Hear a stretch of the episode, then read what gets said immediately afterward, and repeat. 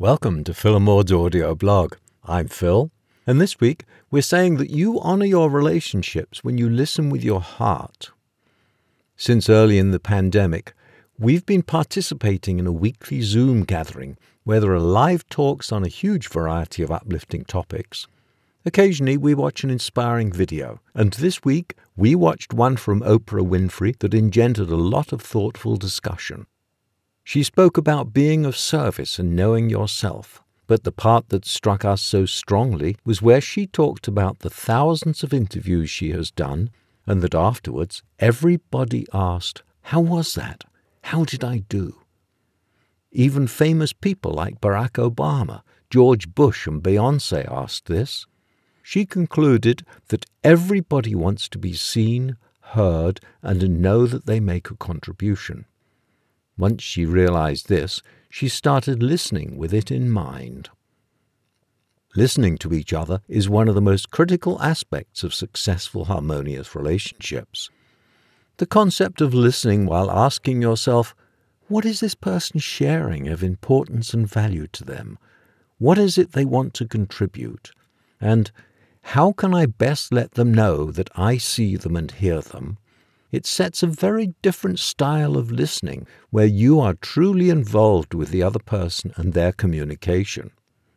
When people are in relationships over a longer time, they often stop paying full attention to each other and are not really present with the other person.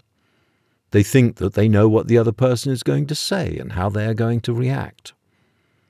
When their partner doesn't feel seen or heard, they are likely to react negatively one way or the other by repeating the message more loudly, getting angry, or withdrawing. Listening is an acquired skill. It's difficult. Maybe we're not paying attention because we're thinking about our dental appointment or wondering what will happen in the next episode of a Netflix series. Perhaps we've heard too often their reminiscence or their complaints about their ex. Perhaps it reminds us of something in our life and we inject that story to show empathy or to top their account.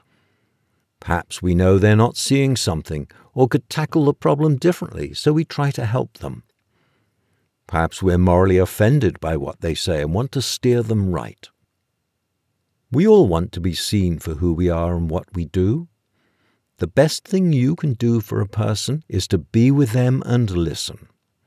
When you are truly present, you are listening not just to the words, but to what is underneath the words, to what is really being said or asked for.